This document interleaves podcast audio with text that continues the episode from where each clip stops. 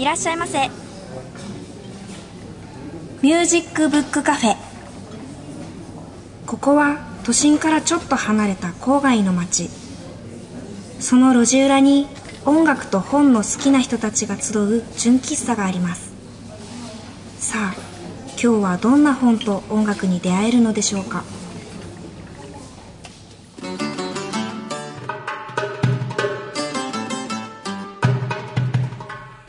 皆さんこんにちは。ミュージックブックカフェのほのかです。実は私この前バレエデビューしました。白鳥の湖を見てきたのですがいやー面白かったです。皆さん白鳥の湖見たことありますか？お話自体はとっても有名ですよね。絵本とかでも定番の話だから内容知ってるって人多いんじゃないかな。白鳥の湖って第4幕まであるんですよ。最初パンフレット見た時にえ第4幕まであるの？長い。って思いました。セリフもないし絶対眠くなっちゃうよって心配になったんですよ。でもねセリフがあるないは全く関係ありませんでしたね。セリフがないのにあんなに感情を表現できるなんてバレエってすごいです。まず衣装がものすごく綺麗なんです。白鳥の真っ白なドレスも素敵ですしパーティーの衣装もキラキラしていてうっとりしちゃいます。特にそのパーティー王子の成人を祝うパーティーなんですけどいろんな国の人が招かれているんです。それでいくつかの国ごとにダンスを披露するんですけど衣装が様々で見ていて楽しいんですよ。民族衣装がモデルになってるのかな？国ごとに衣装が全然違って次はどんな衣装だろうってワクワクしちゃいます。もちろんダンス自体も素敵です。白鳥のダンスはそのダンスをしている時の手が白鳥の羽に見えてくるんですよ。優雅にはためいているところとか小刻みに震えている感じとかまるで本物の白鳥のようでした。まだまだお伝えしたい魅力は盛りだくさんなんですけどそろそろ店開けないといけないので今日はここまで。では最初のコーナーはこちらです。ブックでトーク。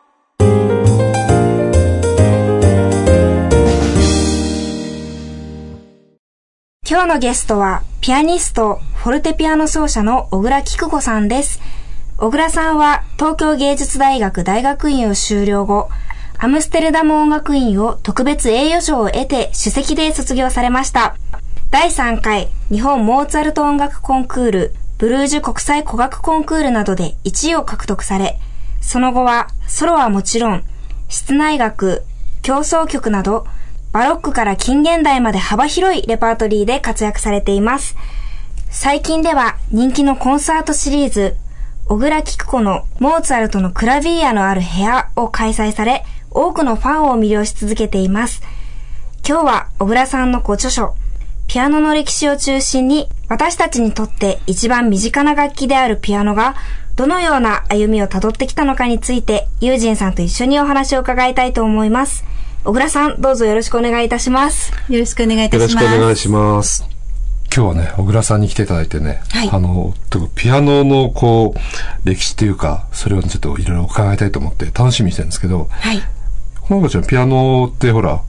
今よく使ってるピアノ以外の、てか以前のピアノって見たことある？見たことはないです。あ知ってはいる？の、学校のうん授業でこう、ちょっと歴史を学ぶ過程で、うん。あの、勉強はしたんですけど、あ少しだけ勉強はしたんですけど、現実に見たことがない。はないですね。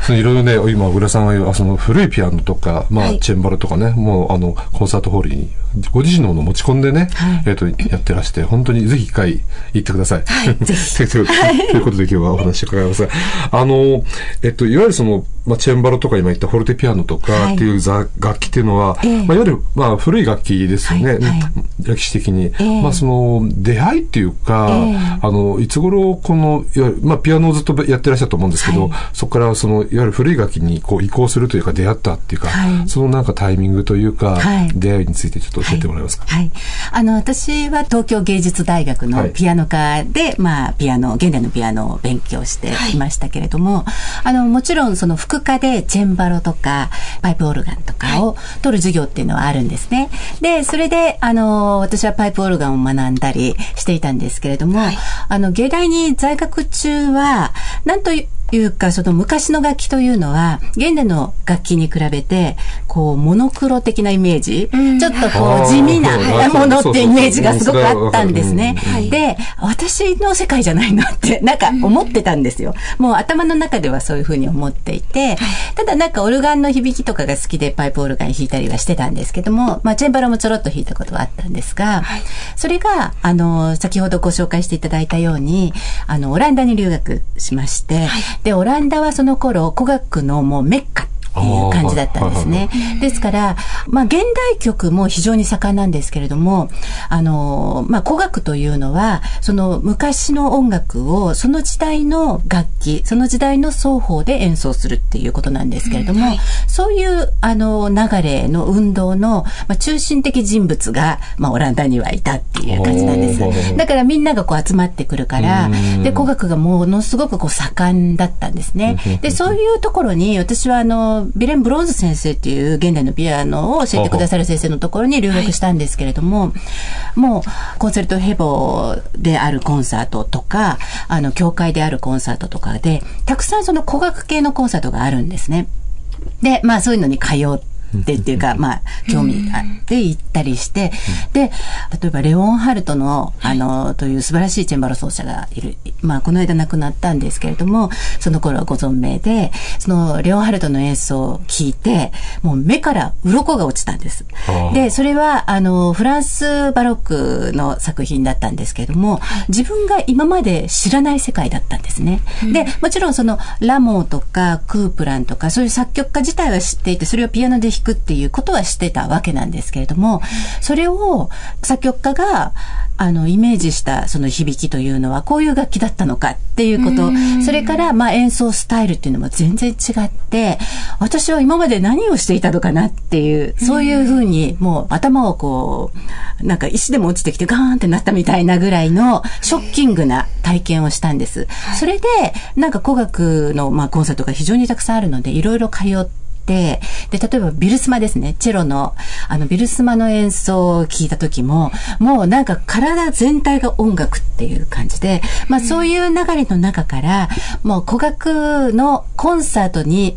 こうマニアックに通うみたいな、うん、そんな感じだったんです。私たちは当時の作品を演奏するときには、はい、作曲家がどういう思いを込めてその曲を作ったのかっていう、はいはい、そういうことを考えて、まあ、勉強するんですけれども、そういった過程で、その楽器がその答えを持ってる。って思ったんですよ。ああ、なるほど、なるほど。うん。で、やっぱりその楽譜にいろんな、まあ、指示記号があるんですよね。簡単なこと言えば、例えばフォルテとかピアノとか、ああいう指示でも、現代の楽器に対して書いているのではなくて、その作曲家が作曲した楽器に、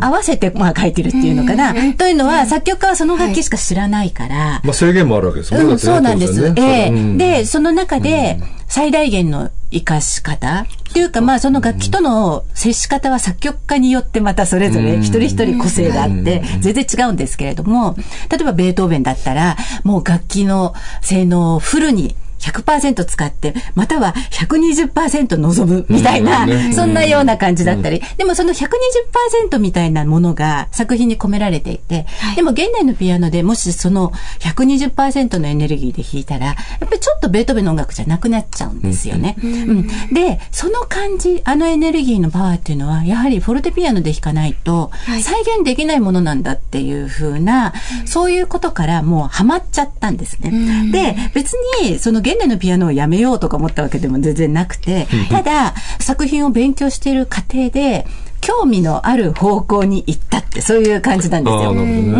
ん。それで、ほぼ趣味みたいな感じでちょっとやってたんです。あの、ですけれども、ちょうどこう、ブルージュ国際古楽コンクールっていうののアンサンブル部門が開催されるというので、友達がそれを受ける。それで、あの、フォルトピアノ奏者が、急に受けるの私やめるって言って、それトリオだったんですね。で、クラリネットとチェロと3人のトリオで、私がすごく興味を持ってやってるのを知っていたので、急だったんです。1ヶ月後にもコンクールだったんですよ。でも彼らはどうしても受けたかったから、あの、一緒にやらないって言われて、それで、あの、いや、私でいいんだったらぜひ、みたいな感じで、もう私は別にモダンの人だったんですよ、その時は。別にモダンピアノの人だったんで。ね、そうなんです、現代の。なんですけど、あの、そうやって誘ってくれて、まあ、猛特訓したんですよ、その時はね。で、まあ、まさかね、私は賞を取るためにやってるっていうよりも、なんかそんな楽しいことにお誘いしてくださってありがとうみたいな、そんな感じで、もう留学のほんの最後の局面で、実はヨーロッパを友達がたくさんいるので、あの、遊んで帰ろうと思ってたんですね。1ヶ月、ちょっと、あちこち行ったりして。でも、あ、こっちの方が面白いかも、みたいな感じで、そのコンクールを受ける方に変換したんです。うん、それで特訓してやったら、なんと1位をいただいてしまって、で、その歴史あるコンクールだったので、その古学の世界では大切なコンクールなんですね。で、周りの人に、これはすごいことだから、これから心してねって言われたんですよ。え、そうだったんだとかいうふうな感じから、実は本格的に始めたって、そんな感じなんです。はい。あの僕の記憶では、ええ、80年代のね、え、真ん中ぐらいから、まあ、古学っていうものがなんかこう見直されて、はい、昔古学の雑誌もあったりなんかして、うん、みんなが少しそういう古い音楽聴こうっていうの機運が高まったような記憶があるんですけど、はいはいあれってなんかあの、えっと、まあ、ある意味ブームみたいなものだったのかなと思うんですけど、まあ、そこからずっと割とこう普通に聴けるようになってきたような気がするんですけど、はい。はい、なんかその理由っていうか、どうしてそういうふうな古いものを聴こうっていうか、うん、古い楽器で演奏する歴史的ななんか意味とかなんかあったんでしょうか、ね、そうですね。あの、まあ、実際、その古楽復興っていうのは19世紀とかにも時々こう起こっているわけですよね。うん、やっぱりこう、今の楽器じゃないんじゃないかみたいな感じで、例えばシューマンとかだって、あの、そう、ね,、いう、え、流れがメンデルスもありますよね。で、まあ、もしかしたらそういった流れの一つであったかもしれないですけれども、うん、ただ、その演奏することによって音が出てきて、どういうものかっていうのがわかりますよね。うん、それが学者とか、そういう人たちが、一部の限られた人たちが取り組んでいたものが、それがこう、ある程度その演奏技術のあるあの専門家たちが取り組むようになって演奏に、あの説得力が現れたんじゃないですか、うん、そうすると例えばヨハン・セバスチャン・バッハの作品を現代的な演奏で聴くのと、うん、あ全然違う。確かにこれはこっちを知らないとダメなんじゃないかっていうふうな流れから古学があのやっぱりこうちゃんとその主流になっていくっていうふうな方向になったというまあ一つの理由もあるではないかと思いますけどね。で、小倉さんが留学された時にも、その結構、もう工学は向こうでは勉強されたって今おっしゃったんですね。はい。それはもう、もう、えっと、僕らが日本で体験するよりもうちょっと前からそういうなんか流れがあったんですか？そうですね。やはりヨーロッパの方がずっと早いですね。ですね。うんや、だから、あのね、ぜひね、はい、ほのかちゃんもね、聞いてほしいんですよ。それで、うん。はい、それであの、今ちょっとね、あの、小倉さんに、まあ、僕たちがちょっと押さえておいた方がいい、ちょっとピアノのなんか、まあ、歴史のか、この音はちょっと聞いておいた方がいいっていうのを紹介していただこうと思うんですけど、はい、えっと、まず何をえっとですね、はい、えっと、ピアノの発明ということをまずお話ししたいと思うんですけれども、あの、チェンバロというのは弦を弾いて音を出す発弦楽器。うん、で、これは、まあ、タッチによって実は微妙なその強弱の差はつくんですけれども、例えばピアノであるとかフォルテであるっていうのをタッチによって変化させることができない。また、クレッシェンドしていく。だんだん大きくなるとか、はい、だんだん小さくなるとか、そういうのが難しい。で、そういうことが音楽が要求するようになって、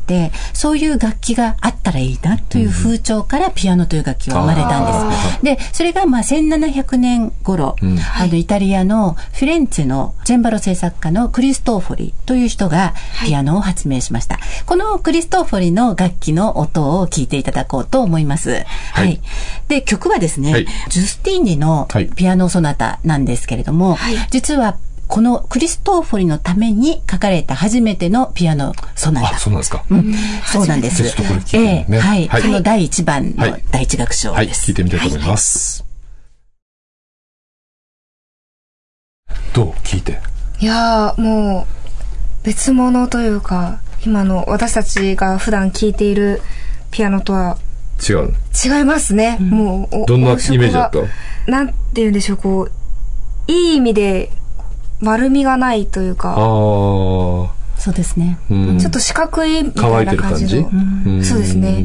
イメージがあります。これあの、今の、えっと、いわゆる現代のピアノのどのぐらい前のピアノですか？えっとですね、これ1720年ぐらいの、まあ、あの、世界に3台だけ現存していて、それはまあ弾ける状態じゃないんですよね。ですから、そのレプリカなんですけどね、これは。ええ、あの、現代の、あの、これ日本人の、あの、久保田明さんが作られた、そのクリストフォリのレプリカで弾いてます。大体あれですか、音的にはその頃と同じような音が出てるだと思います。というのは、あの、日本に実は、あの、3台あるんです。クリストフォリが。はいはい。あの、レプリカが。ああ、それで私、あ、ごめんなさいね。それで、えっと、その3枚、1枚ずつの CD 作ってるんですね。ええ、それで、あの、ちょっとそれぞれ、まあ、特徴はちょっと違うんですけれども、でもやはり似た感じです。ですか。ら、これね、パッと聞かれるとね、チェンバロかなって思われる方が多いと思うんですよ。あの、音色としてかなり近いですよね。クリストフォリっていうのはチェンバロ制作家だったので、まあ、チェンバロのケースを使ってるんです。だけど、アクションのところが、ちゃんとハンマーが弦を打つという仕組みになっていて、それで、クリストフォリの発明というのは、実はものすごくたくさん素晴らしい発明があって、あの、メディティ系のね、あの、まあ、スポンサーみたいなものがあって、い。くらでもこうね、いろいろ研究できたみたいなんですよね。だから彼のその発明は、かなりの点数が現代のピアノに引き継がれてるんですよ。はあ、そうなんですね。ですから、まあよく言うのは、特許とかがあったら、もう絶対に世界一の符号になってる そういう感じなんですけれども、それでね、やっぱりタッチによって音の強弱がつくんですね。うん。だから、クレッシェンドしていったり、で、この聴いていただいた作品集は、ピューピアノ、とてもピアノとかね。とてもピアノ。うん、そういう、あの、表情記号があるんです。それがチェンバロはできなかったわけですよね。でね、よくね、現代のピアノとチェンバロを比較して考えちゃうんですよ。結構チェンバロってみんな割とよく知ってるから、フォルテピアノはあんまり知らなくて、なんかチェンバロとピアノっていうふうに比較して考えちゃうんですよね。そうすると、ピアノの方が絶対量が多い、音量が多いから、あの、もっと大きい音が欲しかったんだろうって思いますよね。でも実はね、当時はそうじゃなくて、チェンバロはちょっとピアニッ下とか、ちっちゃくデリケートな音が難しいから、そういう柔らかいデリケートな音をっていうので、あの、ピアノも出る楽器っていう、あの、まあ、実際で最初はピアノからフォルテまで出る鍵盤楽器っていう名前だったんです。それが縮まってピアノフォルテとかフォルテピアノとかいうふうになって、現代では、まあ、ピアノっていうふうに言ってるっていう。そこが残ってるんですか？そうなんです。ああ、なるほどね。うん。だから今でもヨーロッパで正式名称はピアノフォルテとかフォルテピアノだったりするので、そういうふうに記載される現代のピアノでもプログラムなんかもあったりするんですけれども、ただ最近そのフォルテピアノっていうジャンルがあるので、あの今ではその歴史的なピアノについてはフォルテピアノというふうに言って、現代のピアノについてはピアノっていうことが多くなりましたね。うん勉強になるね。なりますね。あの、演奏家として、ええ、まあ、いわゆる現代のピアノを弾く場合と、はい、それがやっぱこういう古楽器を弾く場合っていうのは、こうなんかこう、古楽器を弾く、なんか魅力というか、うん、どの辺にあるんですか？そうですね。あの、今聞いていただいたのはクリストフォリですけれども、うんはい、例えばショパンっていうのは、プレイエルがすごい好きだったんですよね。で、そうするとね、プレイエルでショパンを練習すると、まるでね、ショパンにレッスンを受けてるような気がしてくるんですよ。あの、その、いろんな、こう、レガートのマークとか、そういうことをこうやると、はい、あ、こういうことだったの。これが欲しかったの。例えば指使いも残されているものが、あの、ちょっと特殊な指使いがあったりとか、はい、そういうものが、あ、こういう楽器だったからこういうふうにしたかったのかとか、そういう、あの、例えばブラームスとかでも、あの、あんまりこうしないでとか言って書いてあることとかよくあるんですね。だけど、そのあんまりしないでっていうのは、その元がどういう楽器なのかっていうところで、その言葉が生まれてきますよね。うん、ですから、その作曲家に、あ、こういうふうに弾きなさいって言われながら練習してるみたいな気がするっていうのかな。うん、それがね、最高の魅力です。ですから、つまりね、ちょっと、私推理小説読むのも好きなんですけど、はい、ちょっと推理小説的なんですよ。あ、そうそういう面白さがあるんです。だからいろんなことが分かってくる。うん、あ、こういうことだったの仕掛けとかが分かるみたいな。それの面白さはもう本当に現代ピアノだけを弾いてたら絶対に分からない面白さがあるんですよね。まあ、あの、このピアノの歴史のね、はい、本当にたくさんのいろんな資料が入っていて、はい、これもまた、一個一個聞いてると、またいろんな深い今お話をね、はい、あの、教えていただいているように学ぶことができると思うんですけど、えっ、と、一曲ちょっと、えっ、と、なんかこれぞっていうものをご紹介いただきたいんですが。はい。えっ、とですね、ウィーンの制作家で、ヨハン・バプティスト・シュトライヒャーという制作家がいました。シュトライヒャー。はい。これは、その、ウィーン式アクションという、跳ね上げ式アクションっていうのがもう今は廃れてしまったアクションなんですけど、これでウィーン系列の作曲家はほとんどが作曲してるんですね。で、そのウィーン式アクションを発明したのはシュタインという人なんですけれども、そのシュタインの孫に当たるのがこのヨハン・バプティスト・ストライヒャーなんです。それで、えっ、と、シューマンの時代、最もまあウィーンで人気っていうかまあ、キャリアのある制作家っていう感じなんですよね。で、それの楽器で弾いた、あの、シューマンの CD を私、あの、去年、あの、出したんですけれども、はい。はい。これです。はい。はい。それで、はい、えっ、ー、と、これは実はシューマン夫妻の作品集にしたんですね。うん、と言いますのは、クララ・シューマンというのがシューマンの妻な奥さんなんですけれども、はい、彼女は素晴らしいピアニストだったんです。で、あの、当時女流ピアニストで、もう本当にヨーロッパ中に名前の知れた素晴らしいピアニストで、はい、でも今では夫の、あの、ロベルトの影に隠れて、あまり知られてないですけども、実は当時二人で何回の会に出席すると、こちらがクララ・シューマンさんで、こちらは旦那さんです、みたいに 紹介されるぐらい、クララ・シューマンの方が有名だったっていう。ご主人みたいな。そうそう、そうなんです。それがすごくロベルトはショックだったっていう話もあるんですけどね。で、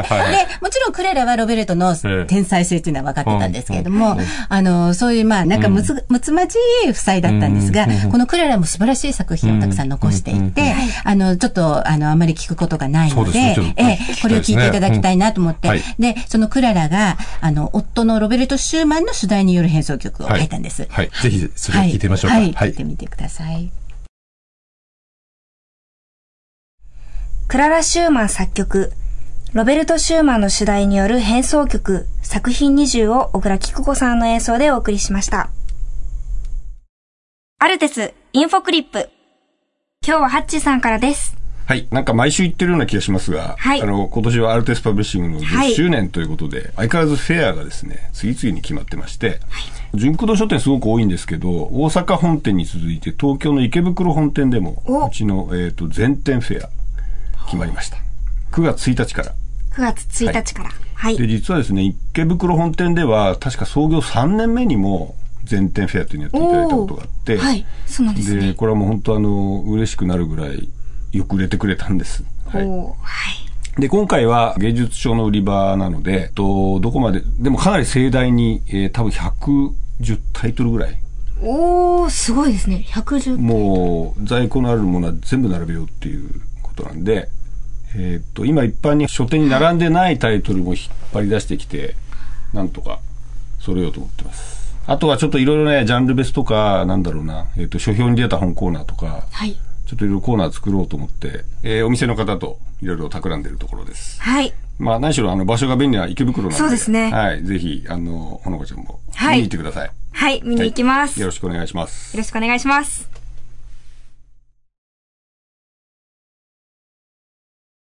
本日はピアニスト、フォルテピアノ奏者の小倉菊子さんにお話を伺っています。前半ほら、ね、はい、あの、小倉さんの話聞いてね、はい、エネルギーをすごい感じない？はい。とにかくね、ものすごい、あの、小倉さんの活動っていうのはね、エネルギッシュで、はい。あの、もちろんコンサート活動だけなくって、CD もなんてね、40枚以上。40枚、うんもうリリースされていたり、あと、あの、さっきも見てもらった楽の工程っていうか、編集とか、はい、それからの、えっと、今日ご紹介した本の執筆、それから今、東京芸大でも教えてらして、教育活動もされてる。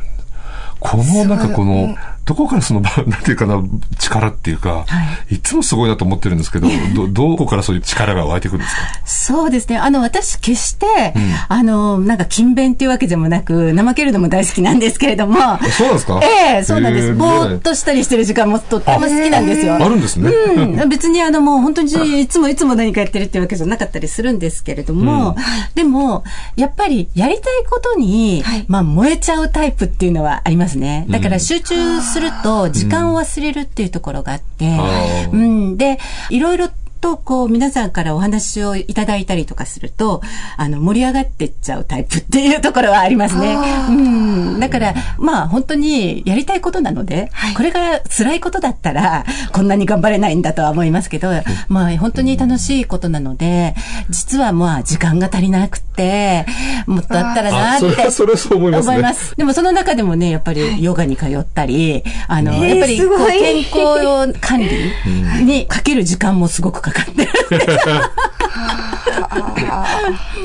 もうとにかくなんかね、やっぱり演奏会とかも行っても、はい、本当に楽しそうにやってらっしゃる。それはなんかこう、雰囲気がもう幸せな感じに満ち溢れるというか、うん、なんですけど、あの、例えば本なんかもね、はい、あの、いろいろこう、編集されたり書かれたりしてるんですけども、はい、例えばそのよくわかるピアニストのこの呼吸法の本とですね、それから、えー、4コマピアノ楽詞というものも出されてるんですけど、そうですね、はいこのなんかアイデアみたいなものっていうのもなんかすごいなと思うんですけど、えっと、何かこの、こういうものが今必要とされてるとか、うん、なんかいうようなことでどういうふうにこう考えて作られるんですか？そうですね。まあもちろんこれらは、はい、あの、お話を持ってきてくださる方がいるんですけれどもね。うん、でも、あの、私もその、古学という世界、こういう私のやってるような活動が、はい、一部のそのマニアックな人だけに、あの、示されるべきじゃないっていうふうに思っていまして、やっぱりこの4コマピアノ音楽史なんかは、あの、まあ敷居が低いわけですよね。うん、その、まあ、すぐわかる。本を取るための、はいそうね、そういった人たちにも、やっぱり感じてほしい。私私自身がね、その最初だからモノクロの世界だと思ってたわけじゃないですか。それが全然違う、こんなに楽しいんだっていうことを伝えたいっていう気持ちが、まあその背景にあるのは一番ですね。で、まあこのピアニスト呼吸法っていうのは、まあ私がヨガをやっていたり、そういう呼吸についてとか、あの、興味があるのを、あの、ご存知の編集の方がまあ声かけてくださったわけなんですけれども、でも実際ね、その呼吸をどういうふうにしているかって、あの、ピアノって呼吸しなくたって弾ける楽器じゃないですか。でも、やっぱり音楽って呼吸がすごく重要で、で、私もね、こういうものを通して、自分でもいろんなこう、研究したりするチャンスになるっていうところもあって、やっぱり私の成長にもつながってるなっていうふうに思うことが多いですね。じゃあ、ものづくりしながら、えー、ご自身も学んでいってるそうですね。このピアノの歴史の本なんかは、うん、楽器と作曲家っていうページがこう、順々に現れるような、はい、どこから開いてもいいみたいな本にしましょうっていうことだったんですけれども、そうすると、すごくたくさん情報量がある人とか、楽器とかと、そうでもないところってありますよね。ええで、やっぱりそういうところをいろいろ調べて、でも調べてると、もうすごくやっぱりその作曲家の人生とかを、まあ、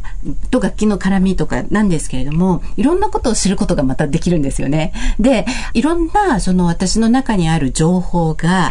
あの、リンクするとき。あれがね、面白いんですよ。それがさっき言ってたちょっと推理小説みたいなところがあるんですけれども、つながって、ああ、それでっていうような。うん、だから、いろんな資料は残されているんだけれども、はい、情報を自分の中にないと、資料って人の名前でも何でも素通りしやすいじゃないですか。ででも、はい、あ、これ知ってる知ってるって、こういうのがいろいろあると、あ、こんなところで会ってたの？とか、それでこうだったのかとかいうことが、そのところから分かってくるっていうところがあるんですよね。ね実は今度、これ9月20日発売になる、はい、オントモムックって雑誌なんですけれども、うん、このフォルテピアノから知る古典派ピアノ曲の双方っていうのが今度発売されるんです。はい、で、この写真、あの、これ表紙なんですけど、これまさにうちなんですね。あ、そう、あのね、小倉さんのお宅はね、たくさん楽器がなくてね。ええー、そうなんです。楽器博物館で、もこの表紙だけでもなんかもう。そうでしょ、うん、この、こんな近くに。うん、ええー、で、これ DVD 付きで、ええ、私の家にあるチェンバロとクラビコードもこれで扱ってるんですけれども、うん、まあこれは現代ピアノでらしく弾くためのヒントっていうものなんですね。うん、で、やっぱりどうリンクさせるか、はい、そこを知りたいっていう人すごく多いんですよね。だから、あ、そうなんだ、それは、えー、でも現代のピアノでどうしたらいいのっていう、うん、そういう、まあ、需要というのが、実は少し高まりつつあって、そういうことからこういうお話をいただいて、で、今これ制作中で9月20日発売予定なんですけれども。なるほど、はい。じゃあこういうのがやっぱりどんどん広がってるんですね、やっぱりね。そうですね。えー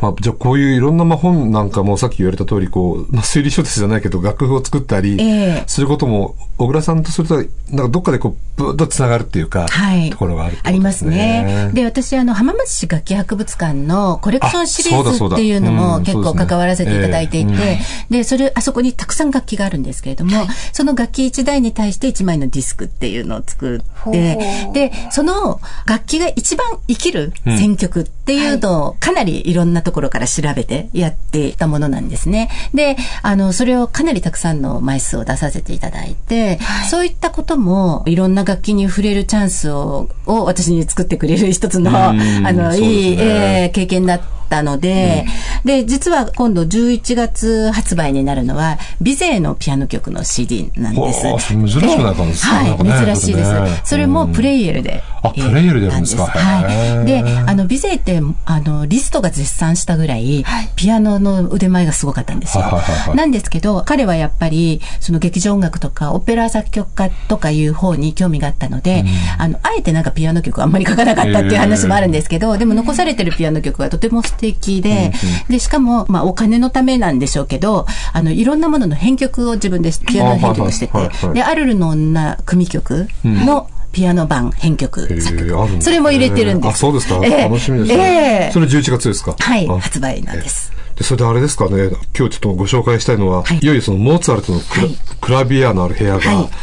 30回ですか？そうなんです。はい。えー、おかげさまで、これはね、本当楽しいコンサートで。はい、こういった、あの、このコンサートは第1回目は実はコジェルフという作曲家から始まったんですけども、うんうん、コジェルフというのは、あの、モーツァルトがウィーンに出て、初めてのフリーランスの音楽家ってよく本に書いてありますよね。えーはいはい、でも実はその前にコジェルフがいたんです。あ、そうなんですか？そうなんです。コジェルフの方が先なんですよね。で、彼はコジェルフもピアノソナタをたくさん書いていて、で、最近、まあ結婚の当たってる作曲家ではあるんですけど、うん、で、そういった当時脚光が当たっていて、でも今ではあまり演奏されないみたいな作曲家をうまくこう取り上げていくようなシリーズをしたいっていうのがこのシリーズを始めたきっかけなんです。で、あの、まあ30回までにダブった作曲家っていうのは数人しかいなくて、ほとんどが全部違う作曲家なんですね。で、大体モーツァルトの作品とそのゲスト作曲家の作品を半々で構成していて、ピアノ一台でやる時もあれば、アンサンブルや歌が入ったりというような、そういうバラエティに富んだような形でやっています。で、11月3日にその迎える第30回は、ヨハン・クリスチャン・バッハって、これはバッハの息子の一番最後、最後のね、あの、下の息子なんですけれども、で、モーツァルトの音楽にはもうクリスチャンの、あの、後がたくさんあるんですよ、実は。で、あの、モーツァルトのように、こう、非常にこう、聞き心地がよく、うん、っていう、そういう作曲家、まあ、ギャラントスタイルで。で、こう、そうやって特定して探すとね、実は、クリスチャンとモーツァルトっていうのは、なんと近いんだろうっていうぐらい、彼らは近いんです。それで、年は非常に離れてるのに、彼ら自身もやっぱり特別なものを感じたみたいで、もう強いつながりで結ばれている二人だったんですね、生前。なので、えっ、ー、と、この第30回記念の年は、あ、記念の会には、10回、20回というのはコンチェルトにしてるんですけれども、クリスチャンのピアノコンチェルトと、モーツァルトのコンチェルト。あ楽しみですね。はい。えっ、ー、と、コンサートは11月3日の、はい、これはお休みの日ですね。そうです。金曜日ですけど、はい、1時半開演。はい。会場が1時と。はい。で、場所は、えっ、ー、と、第一生命ホールですね。はい、ぜひ皆さんもほのかちゃんもどうぞ。ぜひ。ぜひ。うん。初、初クラ、ね、クラビアコッチェル、はいうん、ということで。楽しいです。はい。はい。楽しい時間が はい、あっという間すぎてきちゃったんですけど、はい、もう一曲、じゃあ、あの、と、おすすめの曲というか、はい、これをという曲を、作品を、はい、あの、教えてください。はい。それでは、はい、えっ、ー、と、モーツァルトの時代のフォルデピアノの音色を聞いてもらいたいと思います。うん、皆さんがよくご存知のトルコ行進曲を作った時の楽器の響きです。それは知ってる。それは知ってます。うん、じゃあ、それをちょっと聞いてみましょう。はいモーツァルト作曲、トルコ行進曲をファルターのフォルテピアノで聴いていただきました。演奏は小倉菊子さんでした。はい、あのー、ますますね、これからね、はい、きっと僕は、あの、小倉さんきっとまた、バイタリティで いろんなことをや、なさると思うんです。これからなんか予定とか、はい、こんなことやってみたいなって、なんかまた、さらにあるんでしょうか？はい。あの、このシリーズはまだ30以降も続きます。そうですはい。あの、まあ、いつまで続けられるかわからないですけれども、あの、まだ続く予定になっています。そして、やはり、まあ、あの、まあ、ビゼのそのね、CD を出したように、知られざる作曲家たちのいろんなね、作品で、あの、素敵なロマン派のね、時代のものもたくさんあるんですよね。そういった作品の、まあ、レコーディングやコンサート、そういうことも行いたいと思っていますし、あと、あの、やはり、先ほどちょっとお話したように、日本では、まあ、そういう楽器がそんなに、こう、身近にはないですよね。はい、でも、なるべく、その、ピアノを勉強している人とか、はい、まあ、先生とか、愛好家とか、そういうピアノ好きの人たちに、こういう楽器での演奏とかを、まあ、知っていただくチャンスをたくさん作っていきたいなというふうには思っています。はい。いや、ますますね、ぜひご活躍いただきますように、また今後ともよろしくお願いします。どうも今日はありがとうございました。ありがとうございました。本日ご紹介した小倉菊子さんのご著書、CD 付きカラー使い、ピアノの歴史は川出処方新社から好評発売中です。次は、野崎陽子の心に効くビタミン本のコーナーです。こんにちは、ミュージックプラントの野崎陽子です。今週のビタミン門は、角川文庫から出てる斎藤玉樹さんの世界が土曜の夜の夢ならをご紹介します。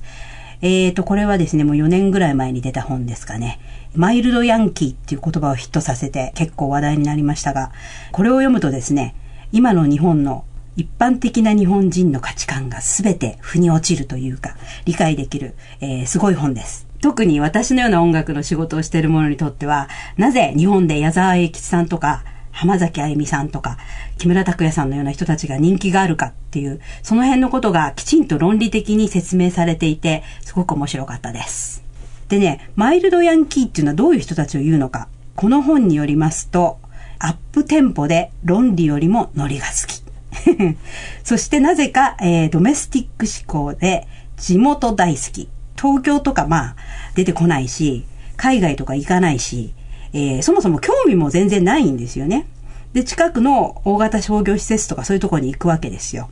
で、それなのになぜかアメリカは大好きっていうね。で、英語とか使ったりするのすごく好き。で、この本ではですね、まああの、言葉は悪いんですけど、バッドテイストでアメリカ志向。で、特にそれが和の文化と混ざった時にバッドテイストになるみたいな言い方してて、まあその辺もすごく心当たりがある人が多いんじゃないかと思います。そしてですね、さらに鋭い指摘があって、ヤンキー文化には本質とか起源とかそういうふうに呼べるものがない。本質的なものがあり得るにしても、それは内容ではなく形式にしかないみたいな指摘もあって、これはちょっと痛いところだなと思ったりします。それからまあ、近田春夫さんの有名な言葉でね、あの、ヤンキーにとって音楽は目的より手段っていう名言があって、まあそんな言葉もこの本では非常に深く掘り下げてまして、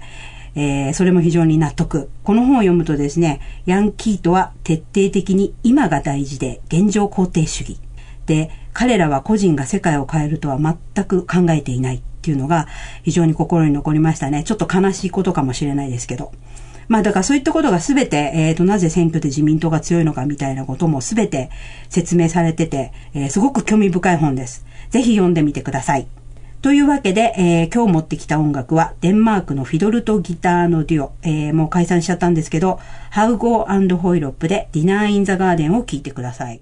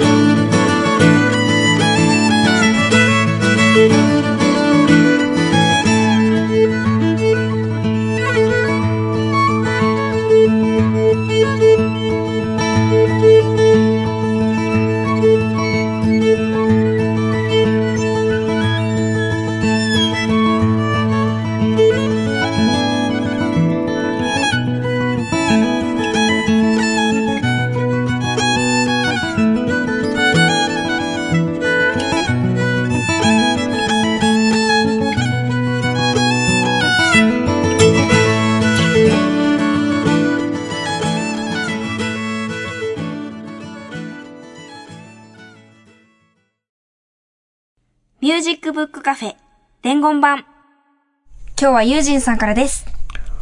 実はね、今日ね、お店に来る前にね、はい届いたんですよ。何がウィリアム・ギロッックの本が。ク。ウィリアム・ギロックさんの本。うんはい。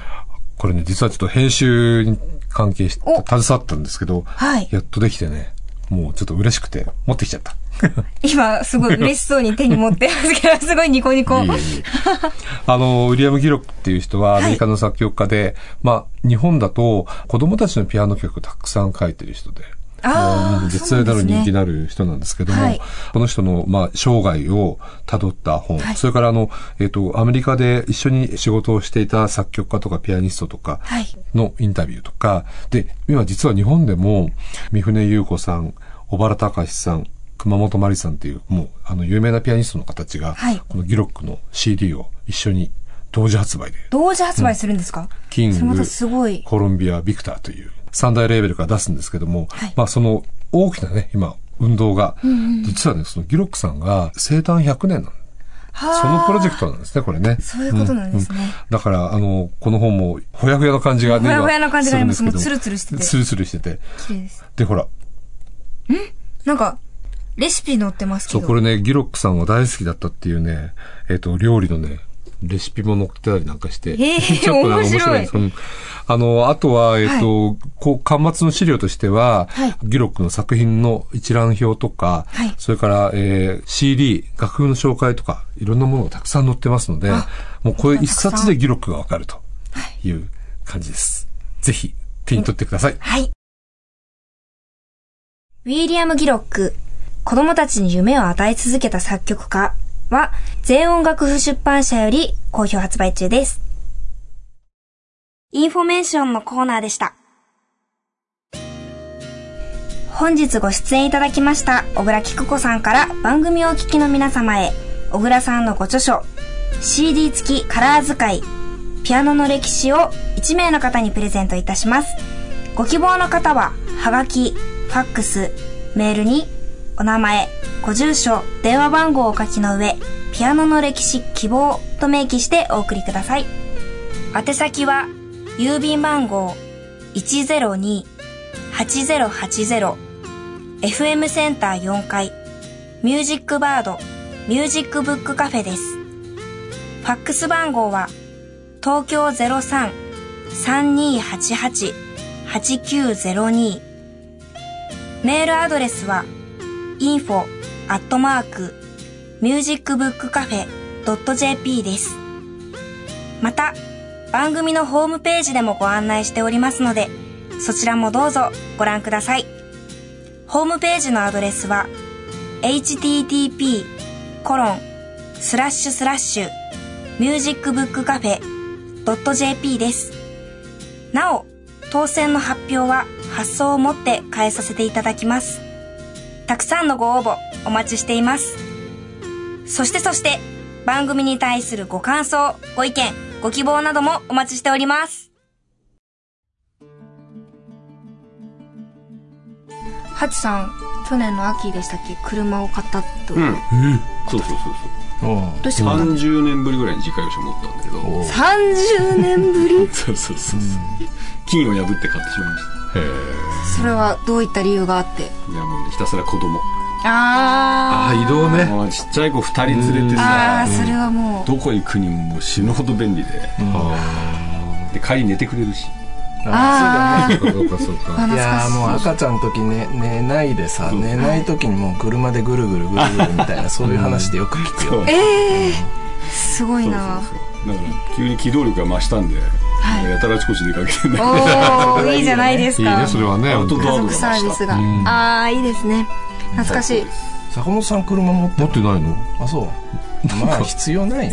うん、もうほとんどあの、基本東京にいたら必要ないんそうだよ必要ないんだけどね。逆に不便みたいなところもまあ金ばっかかかるあるかもしれないですね。うんまあでもやっぱり、あの、田舎っていうか僕と、あの、故郷なんかでみんなやっぱ車がないそりゃそうだよねそうそうまあそれは確かにそうです。東京は確かにいらないかもし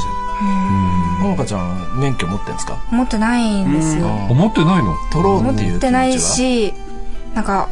私も、この電車でこう、行き来した方が便利なうん。生活をさい送ってるからもいらないかなっていう気もするんですよね、だから僕もね子供大きくなったってバランスをか またいやせっかくだったら。車車のない生活にはにね慣れちゃうとね。いや便利さには負けますよ負けました負けました はい。来週も音楽の方に関するホットな話題を素晴らしいゲストと共にお送りいたします。どうぞお楽しみに。それでは皆さん、さよなら。さよならミュージックブックカフェ。出演、坂本雄二、木村玄、鈴木茂、新坂ほのか、録音、編集、青木祐希、阿比留良平、佐古鈴香、高橋健人、畑祐介、宮慶太、企画、構成、制作、友人プランニング、アルテスパブリッシング、制作協力、城西国際大学メディア学部、以上でお届けしました。来週もどうぞお楽しみに。